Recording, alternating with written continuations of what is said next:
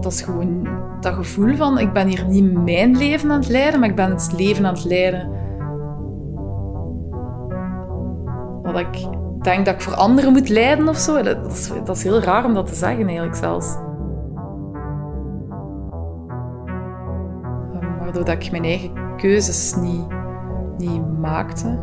Dus ik heb mij daardoor altijd vaak afgevraagd van wat als ik toch andere keuzes had gemaakt. En voor mezelf, dat is mijn spijt. Ik ben Johan Terryn en samen met Randal Kazaar maak ik een theatervoorstelling die Tot Onze Grote Spijt zal heten. En die gaat over, dat laat zich natuurlijk al raden, over het gevoel spijt. En om een beetje onderzoek te doen naar dat vervelende gevoel dat we allemaal kennen, maar liefst niet te veel willen hebben, ga ik met mensen spreken over hun grote spijt. En met die verhalen keer ik dan terug naar Randal om ze te bespreken en om te kijken of er inspiratie in zit voor onze voorstelling. Als je zelf een keer je verhaal wil doen in deze podcast, dat kan. Schrijf dan een beetje je verhaal neer en je spijtgevoel en stuur je bericht via mijn website johanterryn.com of via Instagram @johanterryn. We zitten in een huisje in de Ardennen te werken. Volgens Randal ging het hier rustig zijn tot we de watermolen de hele tijd hoorden draaien.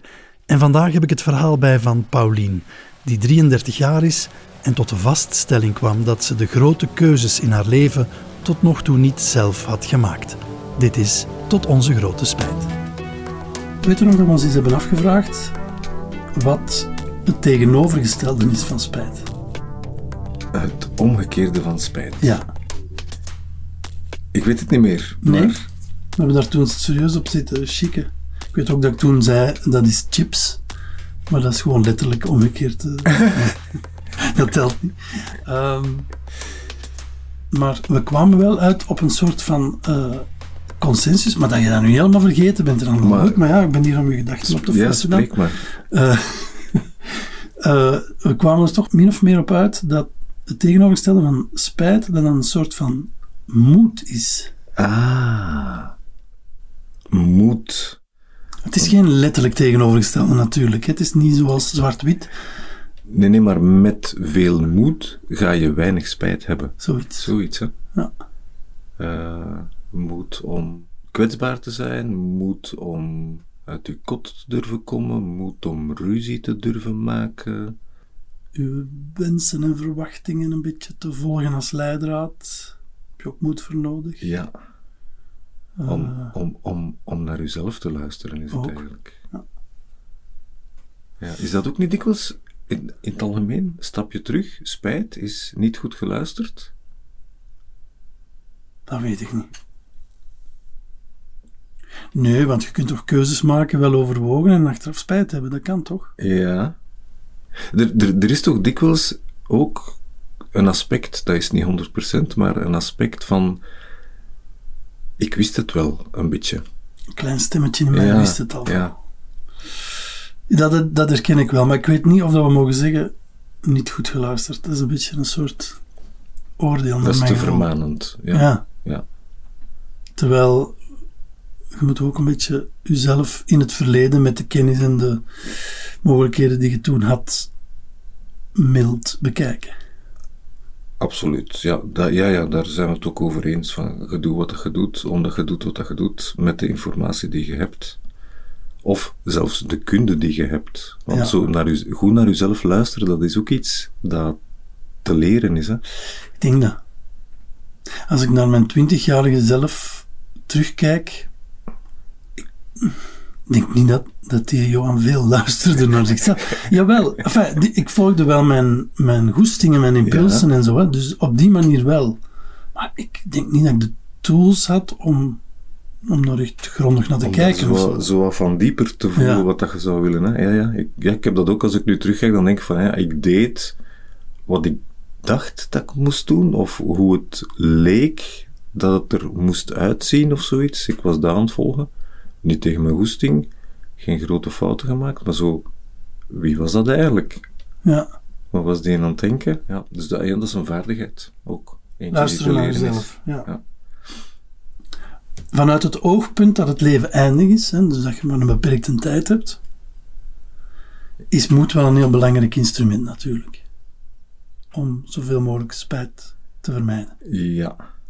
En als je zou besluiten, of als je zou vinden dat er op de beperkte tijd zoveel mogelijk uit te halen moet zijn. Ik weet niet, ook of om gewoon een beetje content te zijn. Ja, het is waar. Moed om fuck it te zeggen. Ja. Waar zit moed in uw hart? Waar zit moed in uw lijf? Ik denk dat je in het hart... ja. Een moedig hart, hè. Ja. Nu, het verhaal dat ik vandaag bij heb, dat gaat wel een beetje over spijt en moed. Daarom dat ik het er ook nog eens even terug over wou hebben. Het is het verhaal van Paulien. Paulien is 33 jaar. Heeft een mooie carrière opgebouwd in de gezondheidszorg. Mm-hmm. Maar haar spijt gaat over het feit dat ze het gevoel heeft dat ze haar keuzes niet zelf heeft gemaakt in het leven. Oké. Welkom bij de club. Ik heb spijt van de keuzes die ik heb gemaakt in mijn professionele leven. Maar dat is eigenlijk al vroeger begonnen. Ja, eigenlijk bij mijn studies al. Ja, mijn ouders zijn gescheiden als ik nog een jong kind was. En mijn moeder heeft er altijd alleen voor gestaan, voor mijn zus en mij groot te brengen, zeg maar. En ja, ik, met puberteit niet erg hard mijn best gedaan op school. En ik denk, ja, als ik dan een studiekeuze moest maken... Ik wou heel graag psychologie gaan studeren. Maar mijn moeder had er niet zoveel vertrouwen in. En de leerkrachten wellicht ook niet. Omdat mijn punten niet zo schitterend waren. En dan was zo optie B, verpleegkunde... Wat dat ook geen ramp was, maar wat ik toch niet als eerste keuze had en ook niet bij voelde van... Oh ja, hier gaat mijn hartje sneller van kloppen of zo. Maar eigenlijk om mijn moeder te plezieren of om haar... Ja, de eventuele stress die erbij gepaard zou kunnen gaan, mocht ik dan toch voor psychologie gegaan zijn, dat wou ik haar besparen of zo. En ja, ik ben dan toch maar in die studie gerold en... Ook al heb ik altijd wel gevoeld van, ja, dat is toch niet helemaal mijn ding. Toch, ja, voortgedaan eigenlijk. En zo ook professioneel mijn pad verder bewandeld. En ja, daar nooit echt helemaal gelukkig mee geweest, denk ik. Maar er is gewoon een berustend gevoel in gehad, ja. Maar ja, op een bepaald moment wreekt zich dat wel. En dan voel je dat je niet ten volle leeft of dat je wel gelukkig bent, maar dat er toch een rem op zit of zo ergens. Ik heb altijd mijn zelfbeeld gevormd op basis van wat ik dacht dat anderen van mij zouden kunnen denken of zo. En als ik van anderen werd aangemoedigd van, je doet dat goed... Ik ben goed bezig, dan pas kon ik dat zo zelf ook voelen of zo. Dat is ergens het moeilijk vinden om mijzelf te waarderen of mijzelf graag te zien. Dat is altijd heel moeilijk geweest voor mij. Ja, ja en nu door zo zelf moeder te worden of zo... besef ik dat wel teruggaat aan mijn kindertijd. En die periode dat mijn ouders gescheiden zijn. En ergens groei je dan op in een gebroken gezin. En krijg je niet die liefde van een vaderfiguur of zo. En die liefde of zo, daar ben ik misschien altijd wel naar op zoek geweest. Maar dan net door die bekrachtiging van andere mensen altijd of zo. Ik weet het niet goed of het daar ergens zit. Maar ik heb het gevoel nu van wel... Dat ik dat daaraan wel deels kan toewijzen of zo, ja. En het was dus eigenlijk om niet te veel tegen draads te zijn of tegenwind te geven, dat je dan verpleegkunde bent gaan studeren. Ja, inderdaad. Absoluut. Ja. Daarom, ja. Om mee te gaan in de stroom van wat er wenselijk is. Ja, voilà. En wat dat de omgeving... wel van mij dacht natuurlijk. Ja.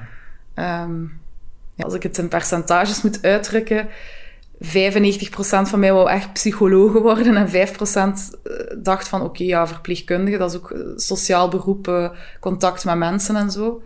Maar ja, dat is ja, echt wel de minderheid, hè.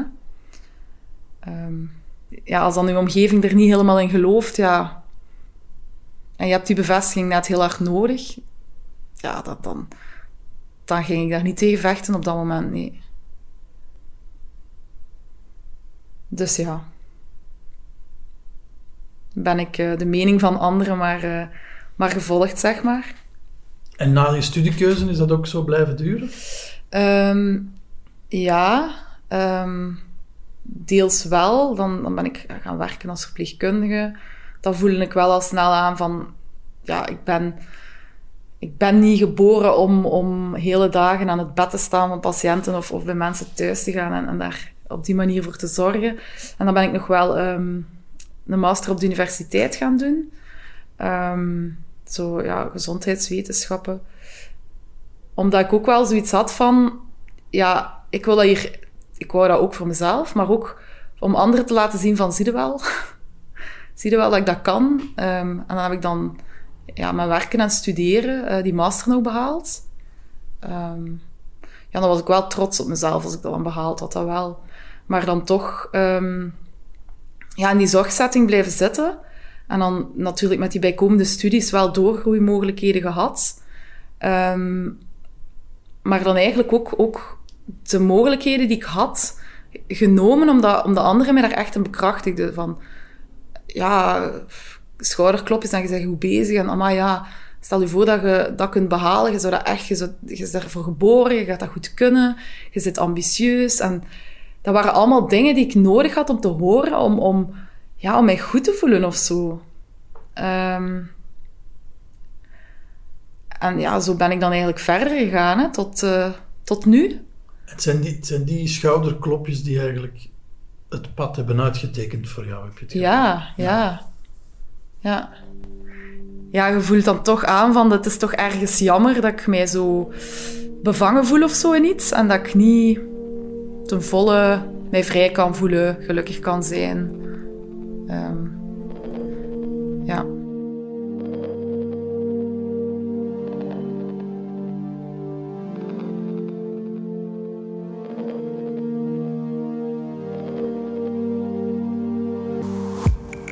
Ze heeft niet datgene gedaan waarvan haar hartje sneller ging slaan. Mm-hmm. Ja, dat zegt ze letterlijk. Ja. Ja. Voor de rest heel herkenbaar. Herkenbaar. Uw zelfbeeld laten afhangen van de feedback die je krijgt van uw omgeving. Ja. En die studiekeuze in haar geval bracht dan naar iets wat dan niet per se gelukkig maakt, of maar tweedehands gelukkig maakt. Ja. Ze voelt zich niet vrij en vervuld. Nee. Ja. Ja, maar dat is de functie van spijt eigenlijk, hè? Spijt wijst in het geval van Paulien naar de studiekeuze. Ja. En vooral ook, denk ik, naar het feit dat ze zelf niet meer inbreng heeft genomen voor zichzelf. Ja. En dus, wijst dan naar, wat moet er dan... Wat wil je dan anders? Of wat wil je beter? Of wat is er nog niet zoals het zou moeten zijn? Ja. Ik heb eigenlijk altijd maar gewacht op dat schouderklopje. En mij daarvan afhankelijk gemaakt om mijn richting te bepalen. Ja. Dus dat gaat eigenlijk over het feit dat je zelf geen schouderklopjes geeft. Ja. Of zoiets. Ja. Je zegt, kom. Het is moeilijk, maar we gaan, hè, want ik wil dit. Ja. En ik geloof in jou. Ik, mezelf, geloof in jou, mezelf. Ja. Ik wou bijna André Hazes aanhalen. Die geloofden in zichzelf. Alhoewel, nee, hij had zijn vrouw nodig. Hij had zijn vrouw nodig, ja. En zij gelooft in mij. Op zich, ik was beginnen denken over schouderklopjes. Het lijkt alsof dat ze dat afwijst. Alsof dat ze zegt van ik ben te afhankelijk van schouderklopjes en daardoor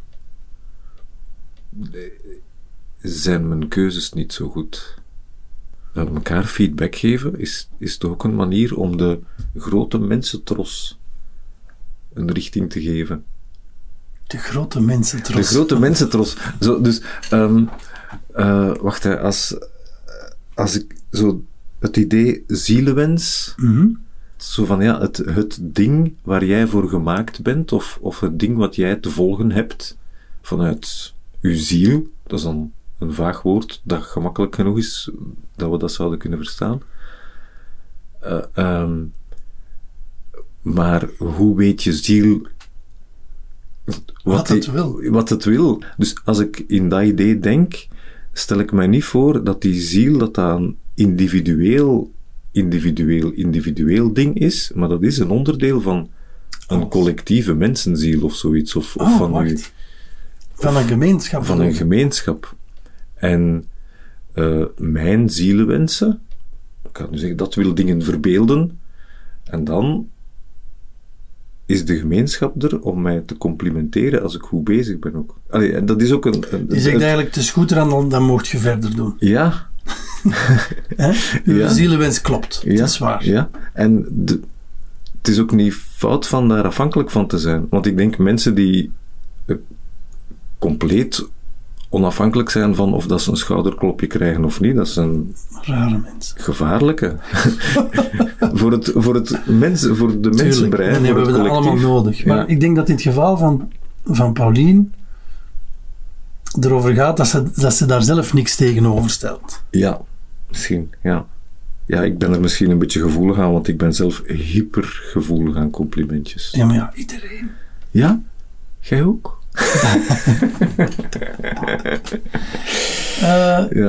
Ja, tuurlijk. Het zit in mijn systeem om te willen uitblinken in iets, absoluut. Ja. Dus daar ga ik naar op zoek. Dat lukt niet altijd natuurlijk, maar op het moment dat je een schouderklopje krijgt, weet je, ik ben op een plekje gekomen waar ik mag zijn. Ja, hè? Ja.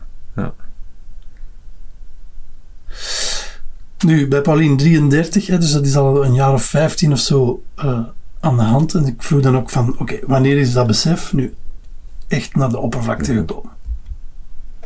Dat is gekomen in coronatijd. Wel door heel veel thuis te werken en me heel eenzaam te voelen. En dan heb je ook veel minder contact met collega's. En dan merkte dat die schouderklopjes wel wat meer wegvallen. Dat je meer op je eigen bent aangewezen, echt. En dan, ja, het gevoel dat je ook niet te volgen geniet van het leven, dat was al altijd sluimerend aanwezig. Maar dan, ja, in coronatijd ook plots een vriend verloren, die echt een levensgenieter was. En dan ook zo beseft van, oei, allee, het kan zo in een vingerknip gewoon gedaan zijn. En dat heeft daar zeker ook toe bijgedragen van, ik wil echt gewoon als het leven aan er echt van genieten. En niet meer zo een afstompend gevoel te hebben elke dag of zo. En dan, ja, ik denk een maand geleden of zo, voelde ik alweer... ik heb doorheen 3 jaar wel een paar keer zo signalen gehad van burn-out of bore-out. Ik weet niet goed hoe dat ik het moet omschrijven. Maar dat ik voelde van, ik slaap minder goed, ik ben prikkelbaar. En ik voelde dat de laatste tijd dan weer wat meer aanwezig was. En ook dat ik thuis dan afwezig was en er niet echt was voor mijn gezin zoals dat ik het zou willen. En dan ben ik er met mijn huisarts ook een keer over gaan praten. En dan had ik zelf op voorhand al opgezocht dat je zo voor die angsten en die onzekerheden, omdat ik toch wel heel erg twijfelde aan mijzelf, dat je daar ook zo antidepressiva voor kon nemen. Dat kon helpen om je angsten wat in te perken.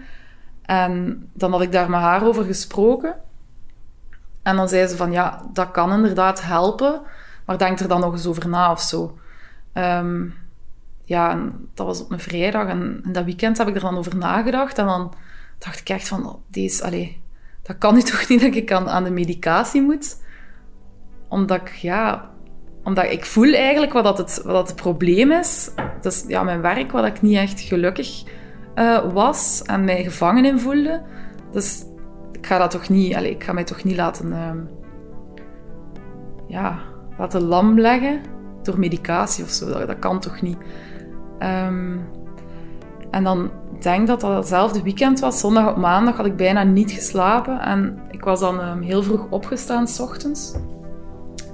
En dan op een bepaald moment, ik zat gewoon aan de keukentafel en ik kreeg een heel helder moment, een aha-belevenis.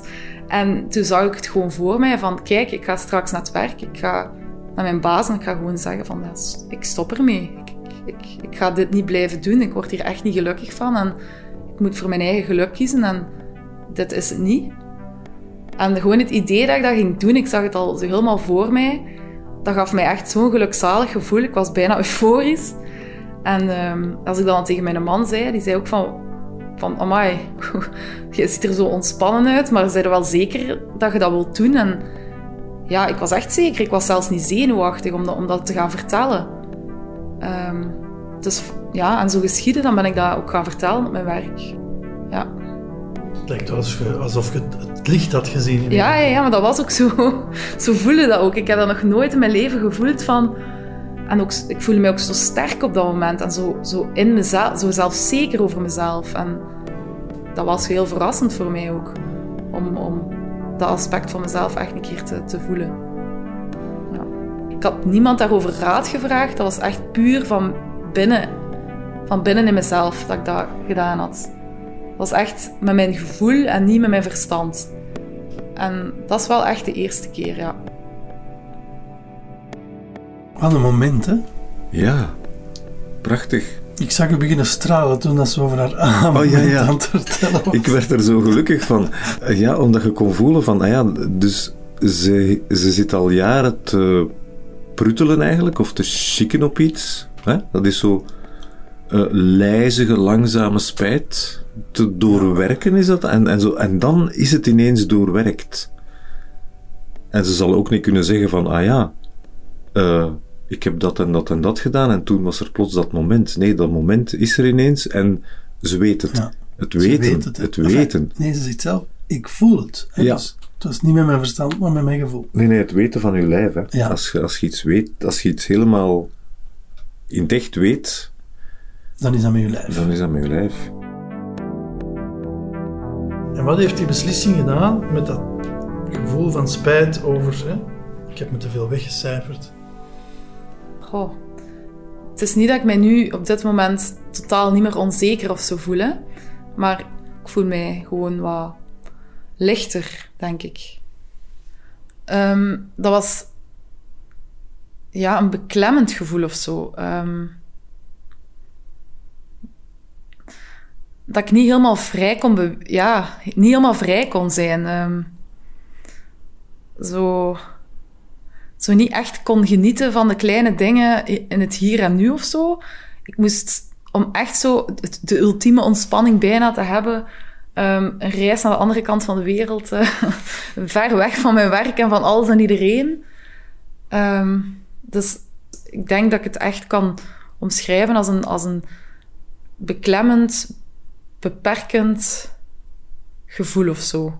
Het gevoel dat je niet je eigen pad aan het gaan bent. Ja. Absoluut. Ja, dat ik gewoon van op...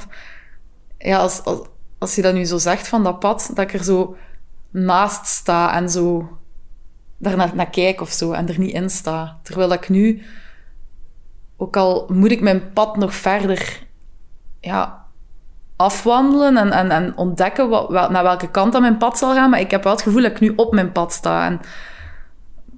dat ik vooruit ga gaan op mijn pad door de keuzes die ik ga maken. En niet door wat ik denk dat anderen wel goed voor mij zouden kunnen vinden. Mm-hmm. Ik zie wel wat dat er komt, maar ik heb er wel vertrouwen in dat ik... Ja, ik zal nog voor keuzes staan. En het is wel erg spannend, want ja, uw job opzeggen... Ik werkte voor een overheidsinstelling, dat is een gouden kooi, hè. En dat is echt zo.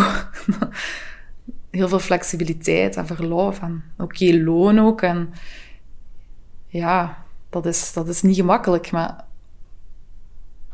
ja, ergens zijn er wel wat angsten, maar ook veel vertrouwen. Ik voel ook al, als ik nu 's avonds thuis kom van mijn job of zo, dat mijn rugzakje kan uit een bewijs van spreken van stress en gedoe de voorbije dag. En dat ik gewoon in het moment kan zijn met mijn gezin en met mijn dochter. En dat ik ook echt... luister naar wat ze te vertellen heeft. Want dat was ook iets op het einde wat dat mij eigenlijk ook in die beslissing dan geduwd heeft, dat ik soms aan tafel zat en dat ze dingen aan het vertellen was tegen mij en dat ik het gewoon niet hoorde of zo. Dat ik gewoon met mezelf in een hele andere wereld zat en nog in mijn werk zat en ja, dat was echt niet oké. En dat is nu echt wel verdwenen. Ik voel wel, als ik er ben, fysiek, dan ben ik ook mentaal. Ja, en dat is echt fijn. Want zij verdienen dat ook. En ik verdien dat zelf ook eigenlijk.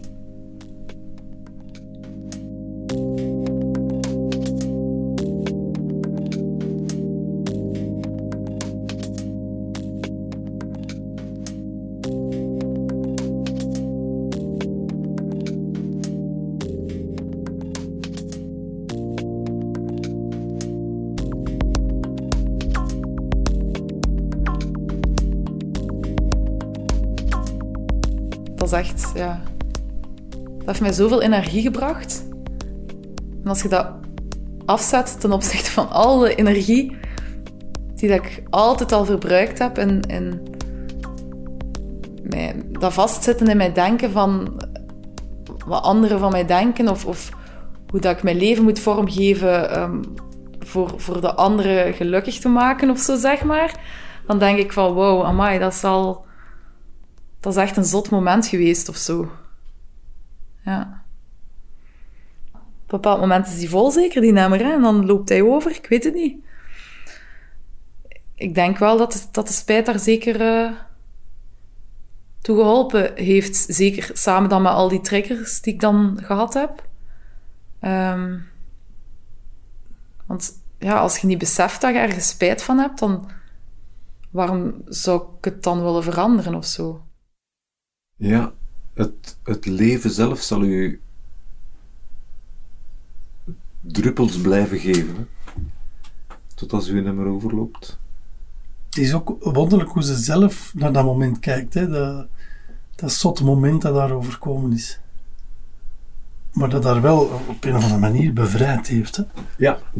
Ja, ik had het daarnet ook al zo van, ja, maar ja, je kunt die moment niet organiseren. Nee. Of, allee, zouden we hem kunnen organiseren? Ja, waarschijnlijk wel. Oké, dus jij vraagt je nu af, kunnen we een event plannen waarin iemand zo'n aha-erlevenis kan voorhebben? Ja, dat zou handig zijn als je dat kunt. Dat zou praktisch zijn, ja. Want ja, nu zitten we te wachten van, oké, er is onvrede. Je weet dat er iets zou moeten veranderen, maar je weet niet waar, of je weet niet waar dat je de moed vandaan zou halen, of je weet niet waar dat je de helderheid of de daadkracht of de aanwezigheid in jezelf zou moeten hebben, voelen, krijgen, vinden. Het zou toch een goed businessmodel zijn. Als we zouden kunnen zeggen van jij daar met je onvrede. Kom hier, we hebben het gat in de markt. Wij plannen jou. Aha. We hebben een systeem en je wordt er wakker van. Als je nu vanop je eigen pad terugkijkt naar al die tijd dat je er niet gelopen hebt, hoe voel je dan? Ja, dan voel ik mij verdrietig. Ja. Dat maakt mij ergens wel verdrietig dat ik al 33 jaar dan eigenlijk naast mijn pad heb gelopen en toegekeken hoe dat ik het door anderen heb laten aanleggen. Ja, dat maakt mij verdrietig. Dan denk ik van, tjoe toch. Dat verdriet, dat zit daar nog. En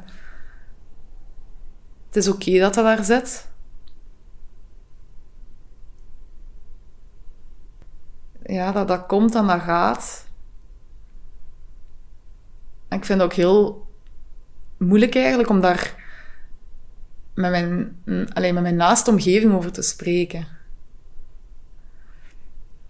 Ja. Ik heb daar met mijn man ook nog niet zoveel over gesproken, omdat ik dan op een of andere manier het gevoel heb dat ik dan iemand anders verdriet aandoe door mijn verdriet te delen of zo. Ja. Dus ik wou dat dan liever voor mezelf.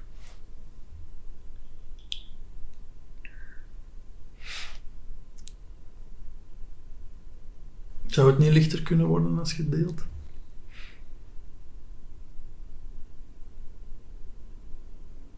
Waarschijnlijk wel.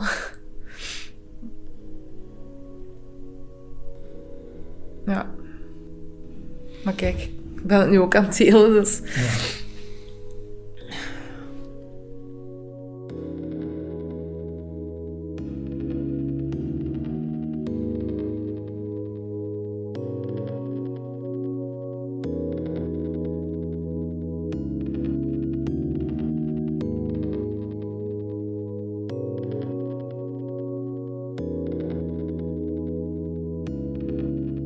Vele mensen weten van mij ook niet dat ik met die struggles gezeten heb. Dus aan het uiterlijk of het verhaal van iemand anders weten nog altijd niet wat er in die persoon omgaat of zo. Dus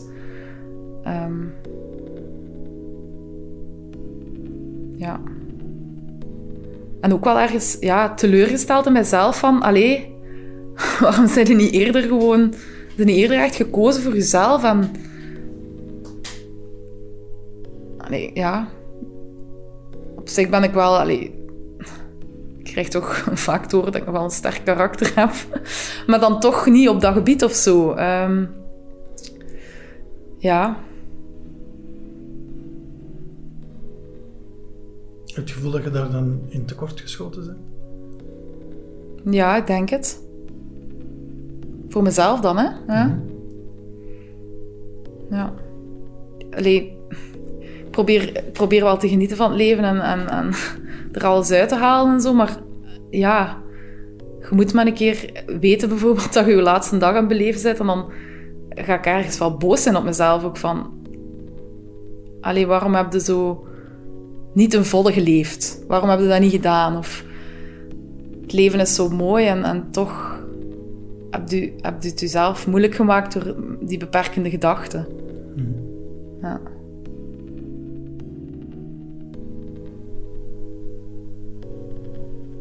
Een heel schoon verdriet, vind ik dat. Je hoort daar de hele tijd zeggen, waarom ben ik... Ik heb nu zo'n sterk moment gehad. Waarom ben ik niet vroeger wakker geworden? Ja. Ja, dat hoor je de hele tijd zeggen. Terwijl, ja, dat is gewoon de tijd die je nodig hebt gehad. Dat is het proces dat je... De groei die je hebt gemaakt. Wat dat je nog niet wist, dat je nu wel weet. En daarvoor kon het niet weten. Want anders had je het wel iets anders gedaan. En in die tijd, die je dan nu precies zo wat verloren lijkt, heb je andere dingen gedaan ook, hè? Allee, dat is ook zo typisch aan spijt, dat je kunt zo focussen op één element. En dat je zo'n beetje een tunnelvisie krijgt, hè? Ja. Maar dat is nodig ook, hè? Om te zien van, oké, wat in mijn leven is nog niet in orde? Dus die tunnelvisie, die schijnt dat spotje echt op die keuzes, in het geval van Paulien, van die keuzes die ze niet zelf gemaakt heeft. En nu dat ze dat ineens wel kan, voelt ze van, oh, zo jammer dat ik dat niet eerder kon. Ja, maar als ik zeg dat is schoon verdriet, denk ik ook van, ik ken dat je zo ineens voelt van, oh, maar ik heb daar zoveel moeite in gestoken en zoetke toch, hoe heb jij je daarmee bezig gehouden? Dat soort verdriet ken ik ook wel over mezelf en ik heb dat wel graag, ik voel dat dan ook wel graag, want dat verdriet is eigenlijk ook de compassie. Hoeveel pijn heb je zelf gedaan om naast je pad te lopen of om je te laten trekken door iets? En dus ik denk dat verdriet echt mag bestaan. Dat is niet erg dat ze daar een beetje verdrietig van wordt, want dat is ook verdrietig. Je kon niks anders, hè. Dat is altijd glashelder. Maar je kunt wel dat gevoel hebben. Dat mag bestaan. Ja. Ja, en... dat vroeg ik mij ook af. Ze werd dan ook zo wat kwaad. Zo van, allee, potverdorie, jij. Ik zou ook in de eerste plaats geneigd zijn om te zeggen... Allee, Paulien, je moet niet kwaad zijn op jezelf, want... Je kon niet anders. En je zijt er nu, dus... Ja... dat is enerzijds, en anderzijds kon ik ook in de kwaadheid zo... Ah, maar daar zit nog echt goede energie. Dus als je kwaadheid daarover zou kunnen onthouden, is dat misschien ook een motor om het... Dat ga ik niet meer laten gebeuren. Hè? Ja? Ja. Je kunt er niks aan doen tot als je er iets aan kunt doen. En dat was dus dit moment. Wat is die spijt u dan juist komen vertellen? Ja, er is gewoon van... Paulien, stop er gewoon mee en kies voor uzelf. Want je bent het waard. Ja, ik denk zoiets. Ja, dat hij echt wel gezegd heeft van... Je kunt een zoveel beter leven leiden voor jezelf. En dat geloof ik ook. Dat dat zo is. En als je nu vanuit dat lichtgevoel dat moment u heeft opgeleverd... Mm-hmm. U richting toekomst draait... Wat verschijnt er dan? Dan zie ik mezelf gewoon heel ontspannen en gelukkig in het leven staan of zo. En ja, dan heb ik een beeld van mezelf dat ik 's morgens gewoon ontspannen naar mijn werk kan gaan en 's avonds even ontspannen terugkom en dat ik gewoon kan genieten van de kleine dingen. En, terwijl dat dan nu vaak inspanning kost om te ontspannen of zo. Dat klinkt ook raar, hè? Inspanning om te ontspannen. Ja. En ik voel het nu al. Dat anders is dan daarvoor. Maar als ik dan echt in een omgeving zit waar dat ik mij als een vis in het water voel... gaat dat nog beter zijn natuurlijk. Hè? Dus, ja.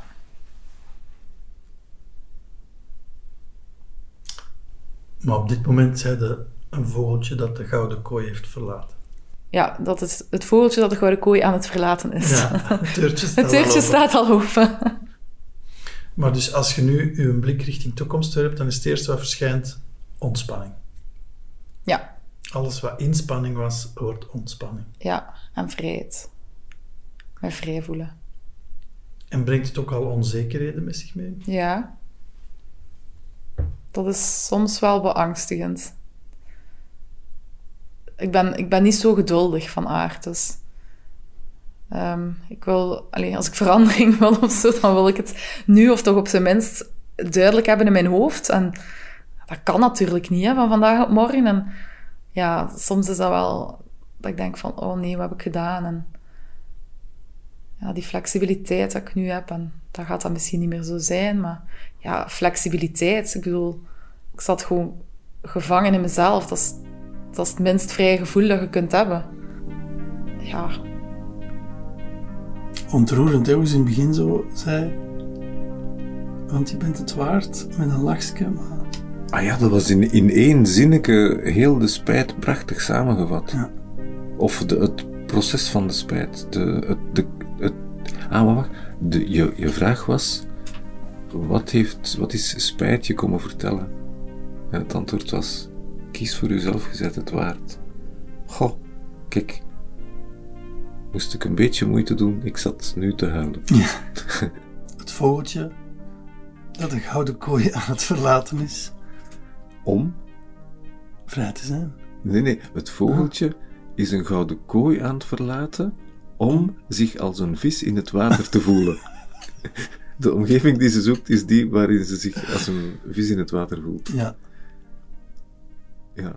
Wat ik zo prachtig vind, is dat Paulien haar spijt heeft gebruikt en dan tot dat ene moment laten komen waarin dat alles geweten was. En dan met een licht gevoel blindelings naar die toekomst kijken, vol vertrouwen, hè, en vol geloof. Dat vind ik prachtig. Ja, ik denk dat er zich veel mensen in dat verhaal kunnen herkennen. En dan ben je toch aan het hopen misschien zo van, wat kan ik doen? En nu zou het besluit kunnen zijn... Nee, je blijft gewoon verder pruttelen tot het komt. Ik heb daar dus echt... Maar dat vond ik in het begin ook al zo. Ik heb daar dus geen probleem mee. Om het leven te zien als een groot experiment, avontuur, een ontdekkingstocht, waarin niet ja, waarin dat je niet altijd weet op welk pad dat je aan het wandelen bent, of waar het je toe leidt. En soms ontdekte, oei, dat is hier een doodlopend steegje. En soms denkte, wauw, waar ben ik nu terechtgekomen? Dat vind ik eigenlijk een hele geruststellende gedachte dat er aan vasthangt. Ja. En dat het gepruttel, zoals jij dat noemt, ook daardoor prettig kan worden om te denken, ah ja, hier zitten we weer te pruttelen. Ah, ja. Er gaat iets komen. Ja. er is weer iets op komst. Ja, dan ben je al een goede vriend voor jezelf. Hè? Ja, dan ben je goed aan het pruttelen. Als je zo... Maar ja, het is waar, als je zo kunt zeggen, ah ja, het gaat me niet. Ah, ik zit dan blijkbaar, ben ik iets aan het voorbereiden. Ja, maar ik vroeg me nog af van, als we nu 3 maanden eerder, als je toen met Paulien gepraat had, als dat moment er nog niet was, ja, dat zou een minder interessant gesprek geweest zijn. Het zou een heel ander gesprek geweest zijn. Dit was Tot Mijn Grote Spijt, Tot Onze Grote Spijt.